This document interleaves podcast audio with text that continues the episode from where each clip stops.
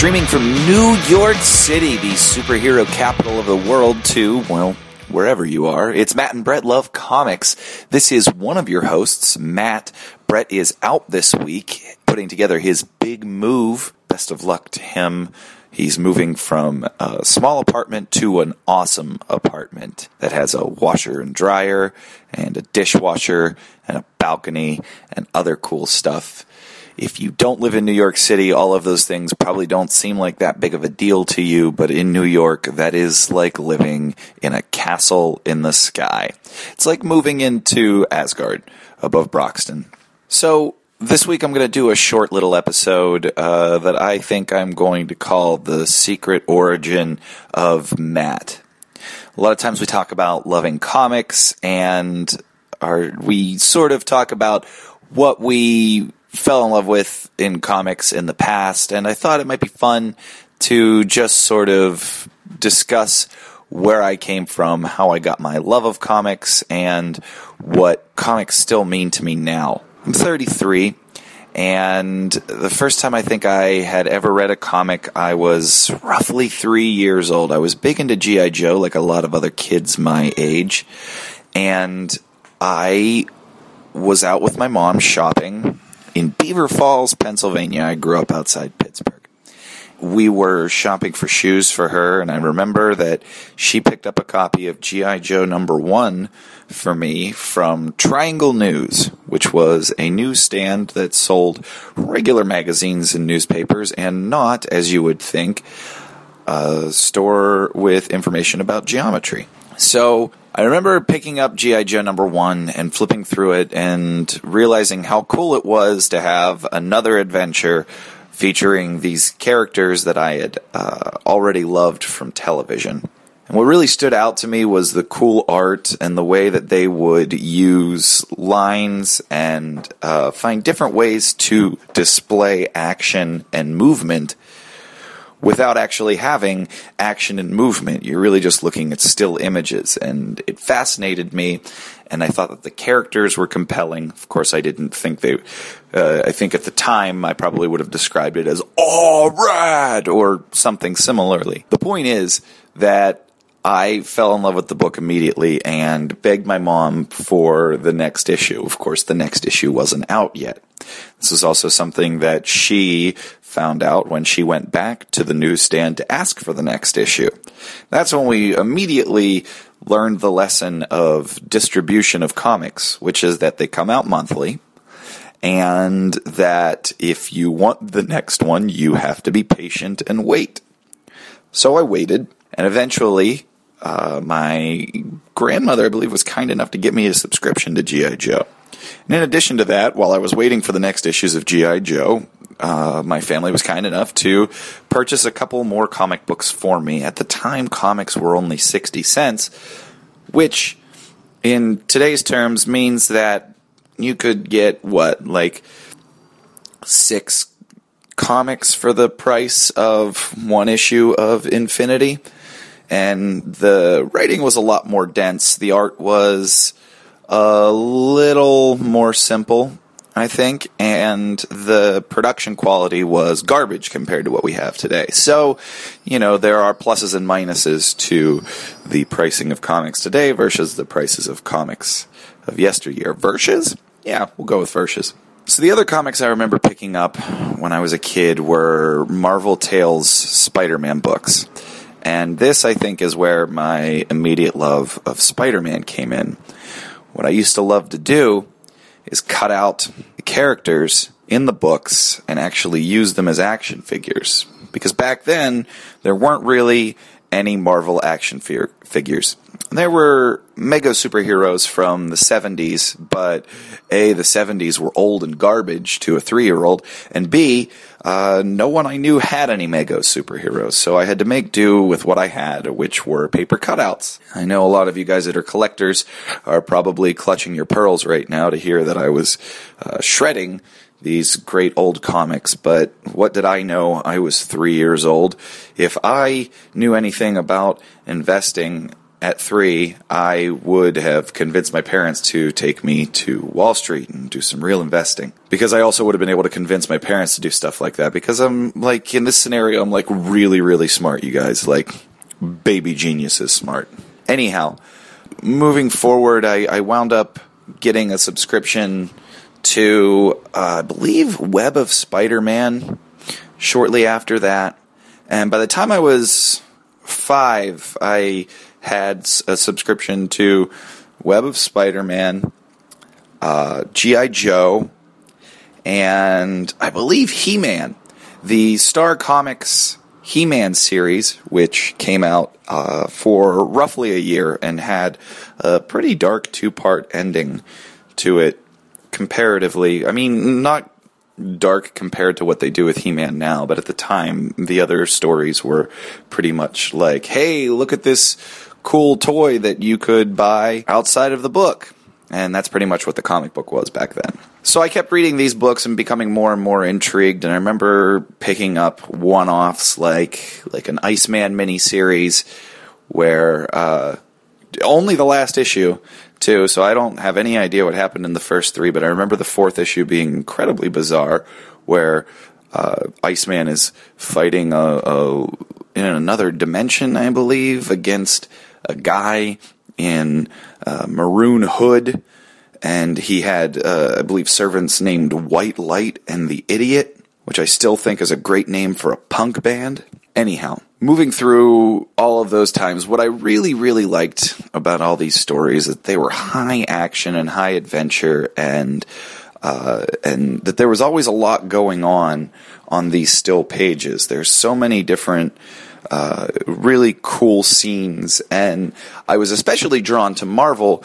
So I continued to, you know, pick up books here and there, and it was always fun for me. I always enjoyed sitting down and reading. I've always been a voracious reader, uh, but comics added the extra appeal of the visual element to me because maybe I'm also slightly ADD. I don't know. But I know that when I would sit down to read, I would always prefer to pick up a comic book over a regular book by the time I was about seven or eight years old, my mom had set up a routine with me that I loved that she would go to the grocery store, and if I helped her shop, she would pick up a couple of comic books off the rack for me. And at that time, I was about eight years old. That was when I started to get into uh, DeFalco Frenz Thor, which I really enjoyed. And uh, uh, sadly had to follow up one of the greatest Thor runs, which was Walt Simonson's run on the book, which I, you know, had no idea about until uh, far, far later. And I literally started picking it up. I started picking up Thor with the fill in issue that comes immediately after Walt Simonson's run, which was a fill in written by Stan Lee with art by a young Erik Larsen. So I was picking up Thor at the time, and I also started picking up more of the Spider-Man books. I was picking up um, Amazing, Web, and Spectacular, all three at the same time. So those were my big books when I was a kid. I would read all three Spider-Man books.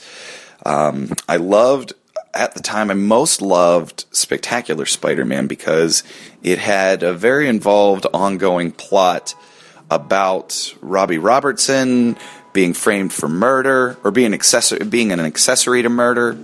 Um, had a lot of sort of uh, mafia setups, and it slowly began to tie into the stories that were happening in Web of Spider-Man as well, which to me was pretty cool and innovative because I didn't know that books could really do that on a month-to-month basis. I had sort of known about Secret Wars when I was younger because I'd also uh, picked up a couple of the action figures I'd picked up. Yeah, like I went out and paid for them.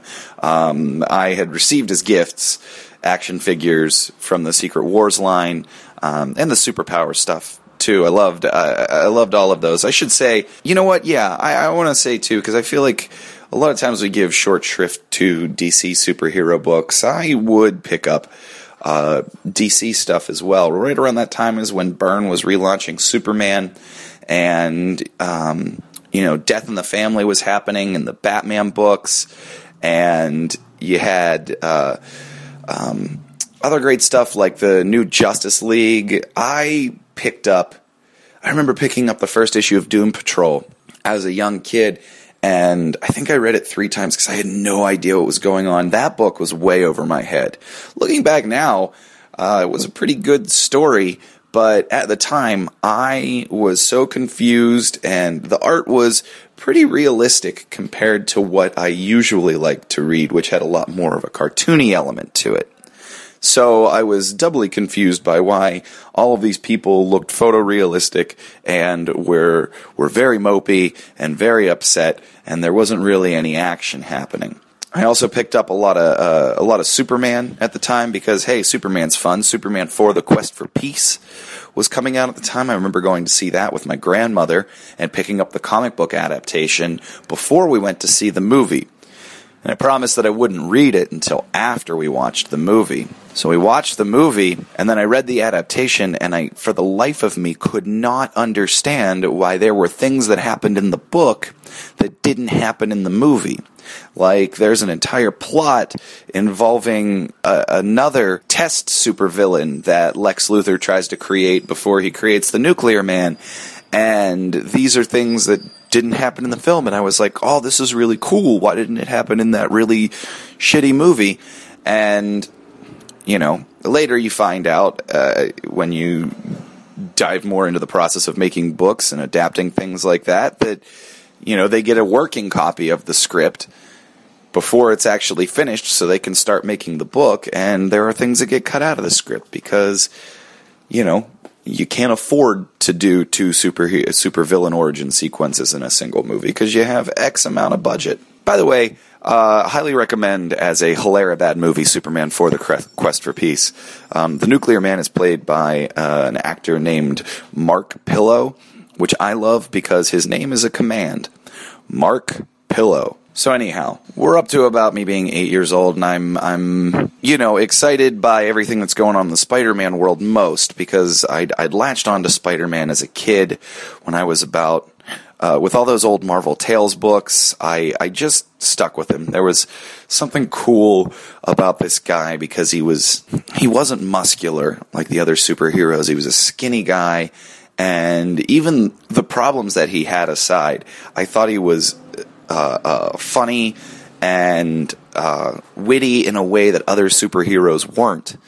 You know, a lot of other superheroes are very straightforward, but this was a guy who was, when he put on the mask, he was free to be silly and sort of uh, play the superhero game by his rules. And I always loved that. And the the writers that they had on the books at that time seemed to understand how to use all those elements to turn it into a, a, a great narrative. You know, you put someone like that in a dire situation to see what he's made of. And at the time, they were doing a really great job of actually dragging Spidey's supporting cast through the muck. As I'd mentioned before, there was this long story about Robbie Robertson, and then you also had uh, the chameleon kidnapping and impersonating J. Jonah Jameson um, selling the bugle to Thomas Fireheart, aka Fireheart Firestone, aka the Puma.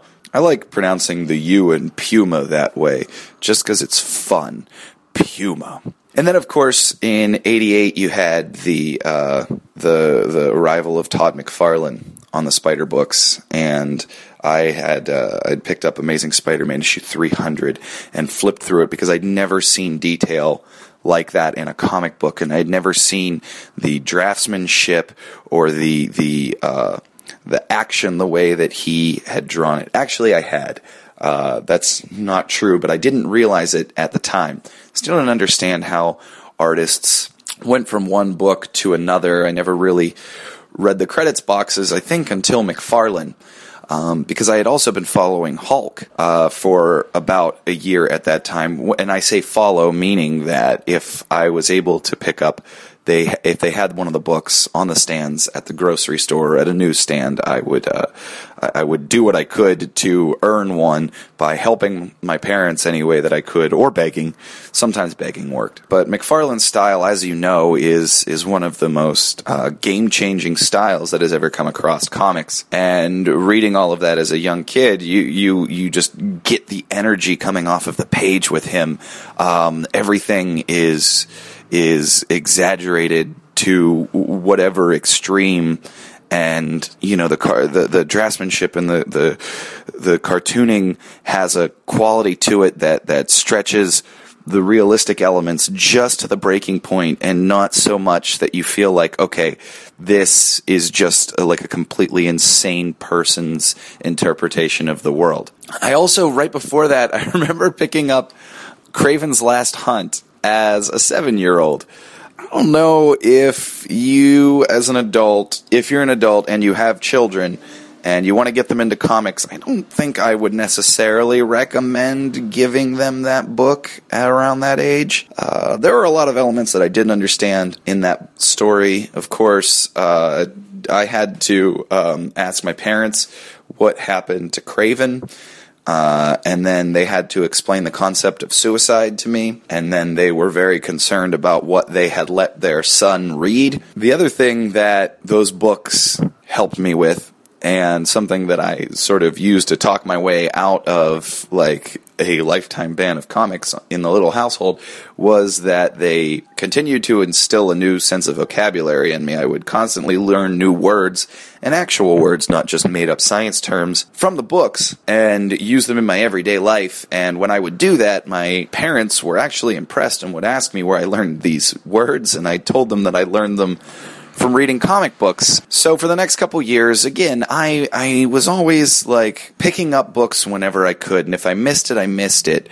Um, and it wasn't until I was about 11 that I really, really started to uh, follow the art teams or, or a writer's name in a book. Like I said, Peter David was a guy that uh, Peter David and Todd McFarlane both were guys from that Hulk run that that I, I started to notice their names in other places and would want to uh, would want to read their stories if I saw their name somewhere else. And I was never disappointed uh, when I started to do that. And it wasn't like I said until about '91 when I really started to pay attention to following uh, creators across books and of all things, it was the very first gimmick cover that really launched me into that, and that was Silver Surfer number 50.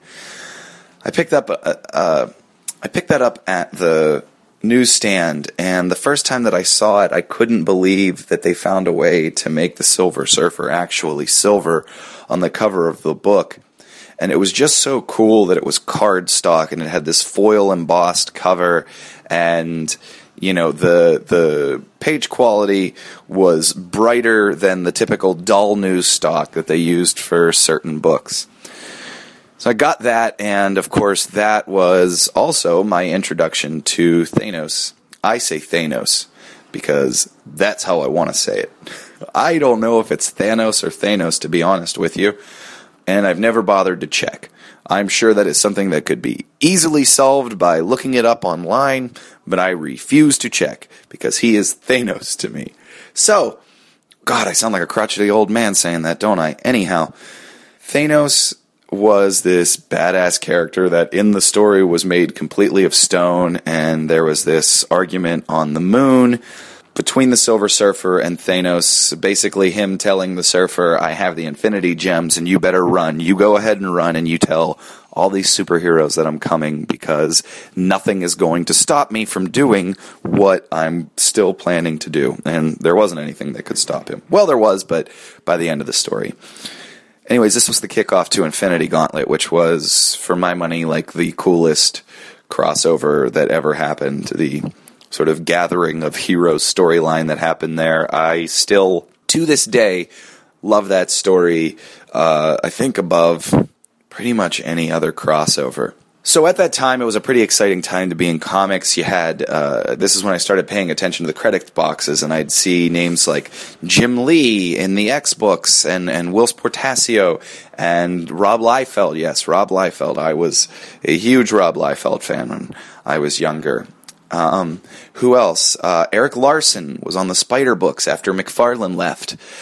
Man, oh Dale Keown on Hulk. I really did gravitate around those books. Uh, John Romita Jr., who was uh, who was popping back up on books here and there and doing great work. Walt Simonson on Fantastic Four, which I just loved his run. I think that run on Fantastic Four is highly underrated. You should totally check it out if you never have. Um, that's the that also features the new FF story, which is a, a three parter drawn by Art Adams which is great. You get that in the middle, and then you get a lot of great Walt Simonson story and art surrounding it for, I think, about 12 issues. It's great stuff. But this was around the time where I started to get more involved in the idea of the books. By that, I mean, you know, following creators, find, trying to find out where they're going to go next. And that was always tough without the internet. And along comes Wizard. At the time, it was the coolest thing that I'd ever seen in my life. It was a book that showed you how much comic books were worth in the back and told you what was going to happen coming up in the front. I was always a kid, I was already a kid who loved to read Sports Illustrated and WWF, the magazine, and other magazines like that. So knowing that there was now a magazine dedicated to one of my other favorite hobbies in the world, which was comic books, uh, blew my mind. Could not believe that this was out there, and it was clearly marketed to kids like me that were in the exact situation that I am describing. I ate up Wizard like candy. Now, around this time, I want to say too, uh, um, my love of comics has always been there. I'll say. Um, but the amount of books that I'd pick up or how dedicated I'd be to picking stuff up month to month would wax and wane dependent. I would miss a couple months and then just pick it back up. It wasn't a big deal to me. But right around that time, I, I think that what really solidified my love of comics, like I think to that point, I enjoyed them. But what really solidified it as a love um, is is something that happened outside of that, and that was that my parents split up. And if you're a kid coming from a broken home, you realize that in a situation like that, you sort of uh, you, you you you don't understand what's happening. You know, you're you're upset, you're sad, you're depressed, um, and my I stayed with my mom, and she didn't handle it very well at all. She still doesn't handle it very well, um, decades after the fact but that's neither here nor there. The point that I'm trying to make is that uh, when I would kind of want to escape, comics were literally my escapism. They were this thing that I had that. Uh, that were mine. No one else in my family collected comic books. None of my friends really read comic books at that time. I would try to talk about superheroes, and no, no one really cared, and that's okay.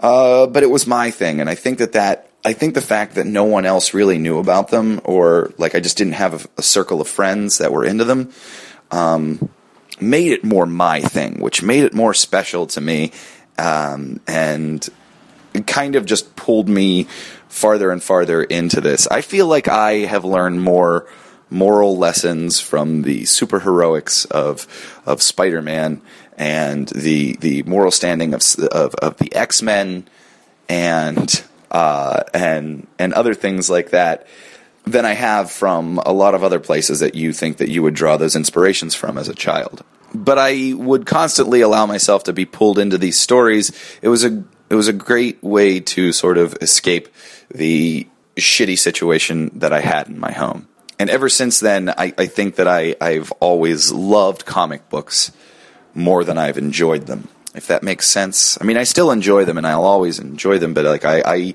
will always. I don't think I'll ever not come back to comics or ever go fully away from them. Um, and because I love them so much, I think it's why I can respect them as an art form the way that I do. Wow, that sounds really pretentious, but I think it's true. It's a way for me, it allows me to look at it and view it as a storytelling medium, not just a, a, genre. You know, comics aren't a genre. Superheroes are a genre, but comics are like film. Film isn't a genre. Film is a, a storytelling medium, and it's I think why I'll always defend them like you like you would for someone that you care deeply about or something that you care deeply about. I love comics. It's in the name of our show, and it's you know I think it's deeply ingrained in me at this point. Like I said, I'm 33 at this point, and still reading comics. I don't think I'll ever not read comics. And that is, to me, awesome. That sounds great. I would love to be in a retirement home at 75. Well, I wouldn't love to be in a retirement home. I would like to think that I could save enough money that I can live peacefully, not in a retirement community, but at my own home my point is, I'd love to be an old man reading comics. I'd love to be an old guy sitting on a bench in Central Park reading. Um, at that point, I'll probably have a holographic Kindle or you know a, th- a 3D iPad, whatever it'll be, um, flipping through just more great stories. Anyhow, uh, as I as I moved through high school, I, I started to meet more friends that actually did read comics. This is something that I literally did not know existed was other people reading comics. Um, I met one of my best friends, Jason, on the school bus when I was around 11, 12 years old uh, because he had a Jim Lee X Men t shirt on. And I didn't want to talk about anything but that. I was obsessed with it. And he and I bonded over that shirt, and we have been friends since then as Jason and I bonded as friends, we also bonded over a lot of comic books, a lot of uh, a lot of X Men in the early '90s, as you would expect. A lot of Spider Man with the Clone Saga. I will defend the Clone Saga. We're going to cover that Clone Saga someday on here, and I am going to stand my ground on that. Um, I cannot, in good conscience, defend how long it went, but there are great elements in that story. Um, so so Jason and I I finally found like a compatriot in comics and my area also finally got its very first comic book store. Um, there was one there were a couple of near a couple nearby in Pittsburgh and other areas, but my parents would always tell me it was too far to go. Now a store called Mr. Jake's Funny Books opened up right up the road in Rochester, Pennsylvania, and I was thrilled to death. I had never been in a comic book store before, a store only dedicated to comics, and I think that I spent at least a half an hour in the store the first time, and it was maybe 400 500 square feet. It was not big at all, and it was just wall to wall comics. And my mom was creeped out by it because it was this dingy little store, and the guy that ran it, um, Jake, was this long haired guy who was a total metal dude um, that had, you know, piercings and tattoos and stuff like that. Uh, going to a comic book store for the first time was almost like a religious experience for me because it felt like I had finally arrived in a place that I had always been dreaming of. oh, the orgiastic joy in my voice as I describe that. So, getting to Mr. Jake's Funny Books for the first time and actually seeing what it was like to be in an actual comic book store that had knowledge of shipping dates and when things would arrive and what was coming up next and stuff like that was easily one of the most formative experiences for me because it really um, helped me kind of it helped me discover new books, independent books, um, stuff that I would have never picked up otherwise.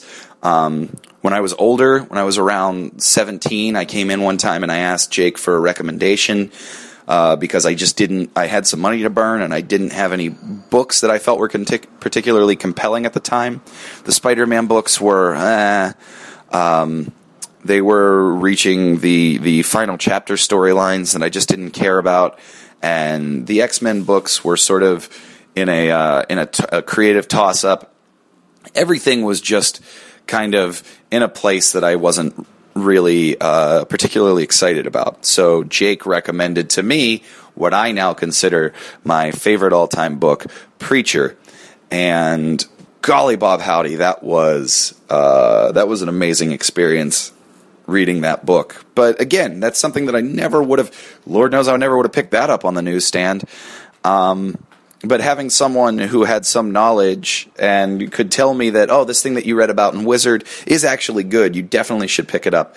Um, I'm always a guy who will take a personal recommendation over uh, over a review any day of the week. Uh, moving up through the 90s, I, I moved away to college, and when I got to college, I discovered that there were a lot of people that read comic books, and I completely was not in a uh, in as big a minority as I thought I was, or small a minority as I thought I was. Um, in fact, there are tons of people out there that love reading comics, that love superhero books, that love um, indie books, that love only black and white stuff. Um, at this point, I had I, I, felt like I had a pretty decent. Uh, experience, experience size with like independent books and regular books like I had um, picked up some of Brian Bendis's Jinx at that time, which were like the coolest crime books I'd ever seen. Some of Dave Lapham's Stray Bullets, which I wound up going back and reading years later. And boy, the first part of that storyline is is great. It's just sort of I don't know. That's a story for another time. Haha, I see what I did there. Anyhow, picking up a lot of like crime stories, also picking up some black and white comedy stuff. Milk and Cheese is still one of my all time favorite uh, comedy books. That book is just amazing. Of course, Quantum and Woody came along in the interim in there and blew my mind. Um, that was laugh out loud funny to me as a teenager. Um, I seriously still can't recommend that book enough. Um, I remember when I went in and picked that up. That was when I was around 16 years old, and uh, and and flipping through it and not be- couldn't believe that this guy got a book to be this funny when other books that are supposed to be humorous or funny could not even hold a candle to it so by the time I got to college, like I said, I had a lot of experience with all these other great books, and I had a great comic store at Penn State called uh, the Comic Swap, and the guys that worked there always loved to talk comics. Um, there was always a community of people hanging out there. They had couches in the back where people would kind of sit around and and I don't know, open up their magic decks. They would uh, people would do RPG uh, campaigns there, stuff like that. It was really great, and it it really drove home that you know this isn't an isolated experience.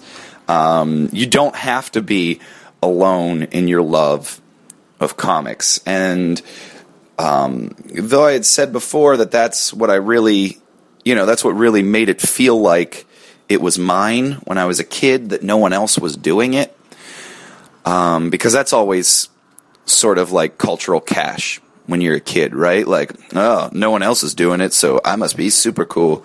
Um, make no mistake, I didn't think that last part about myself for sure. But, you know, as you get older, you do want to sort of share these experiences with other people or at least find out that you're not a crazy person. And you know, going into college and finding out that there are other people that have these interests that you do was was eye opening and also um, liberating in a way that I didn't realize that it would be. Finding out that other people share this passion for comic books that you do, and I made a lot of good friends in college um, through comics, and and that was really exciting.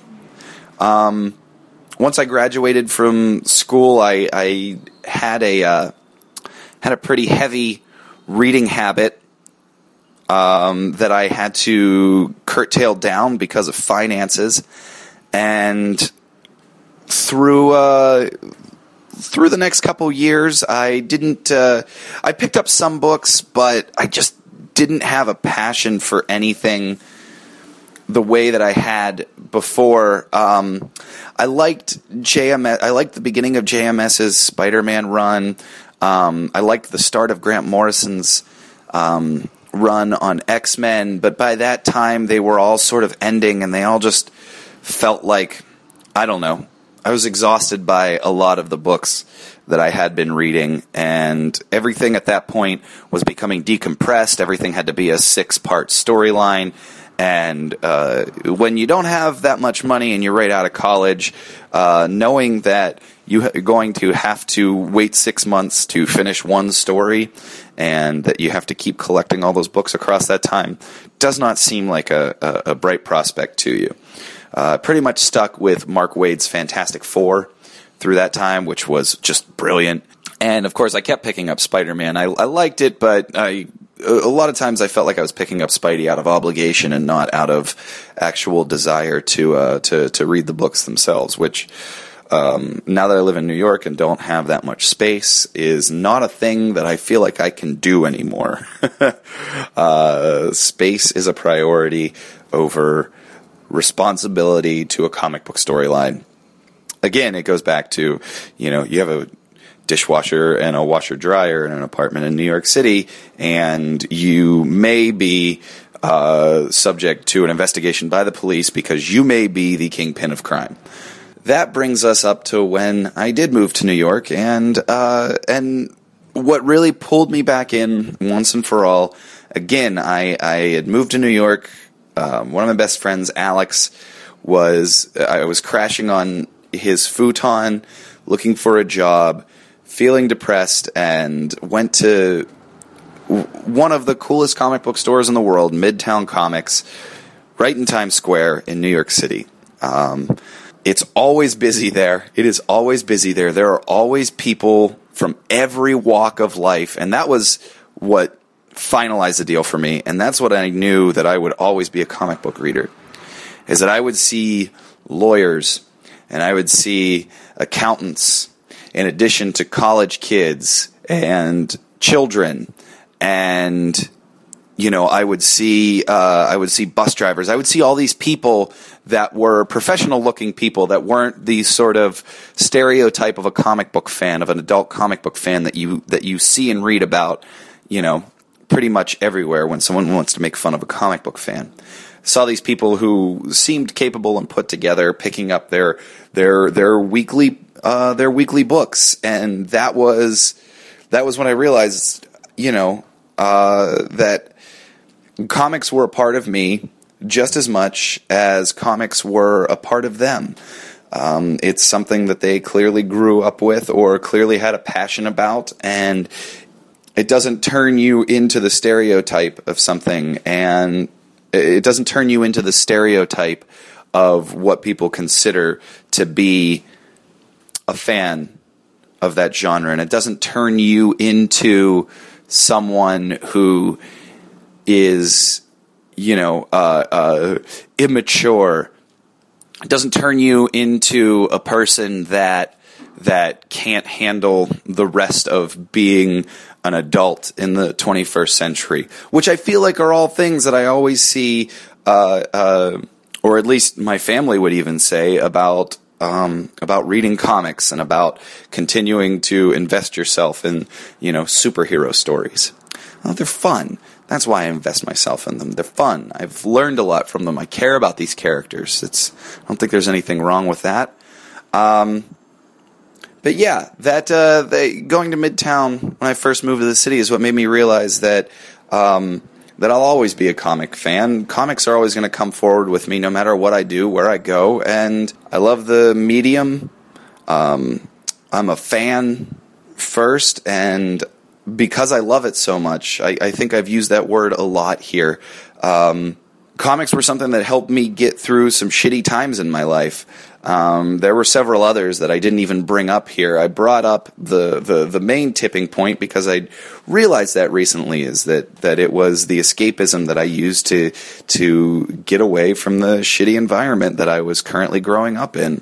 Um, it was emotionally damaging, and this was a way for me to kind of get away from that and and watch people try to um, not always succeed, but at least try to live to a, a certain standard that they had set for themselves in their lives. Because they're superheroes and they have uh, a responsibility to to be a certain way to the public at large. So that sort of brings me to where we are now. That is my secret origin in comics.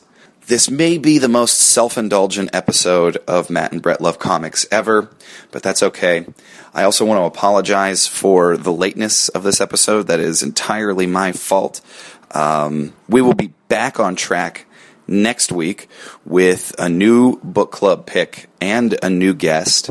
Um, we're locking those down right now, so I do not want to promise anything that we may not be able to deliver. Check Twitter or Facebook this week to find out uh, what we will be reading and with whom we will be reading it. We'll announce it there. Um, thank you so much for listening to me ramble on for the last 45 minutes or so about my history of comics. Um, if you want to tell us what your history of comics was, what got you into it, what keeps you in it, what do you love about the about the medium, uh, hit us up on our social media. You can go to facebook.com slash they love comics. Talk to us about it there. You can um, find all of our social media presences under the Who Loves Comics tab on our website at mattandbrettlovecomics.com. As you know, we are a weekly show. If you ever want to pick up anything, um, comics, shoes, cleaning supplies, a cat, whatever you can purchase on Amazon, why not stop by mattandbrettlovecomics.com and click through our Amazon link from there. That way, what happens is you wind up spending the same amount of money, but Amazon somehow kicks a few pennies back to us. It's going to help us keep the lights on and help us keep putting out a, a, show for free every week. We love doing this and we love hearing from you guys. Um, you are, as always, our best mouthpiece for the show. So if you like what you heard today, if you like what you ever hear on the show, tell a friend, uh, put put your earbuds in their ear get them to download the show. Um, just you know, spread the love. That's all we want to see. We want to see people spreading the love. Um, we want people who love comics to get other people to love comics, and they in turn love comics. And it's a pyramid scheme of love, you guys. That's what this is about. It's a pyramid scheme of love where nobody gets paid, but everyone feels good. So until next week, uh, thank you so much again for listening. And thank you to our producer, Ben Rahib. You are the secret origin of Matt and Brett Love Comics. All right, that one's a stretch. Uh, we'll see you next week with a new episode of Matt and Brett Love Comics. Thanks again so much for listening. Take care.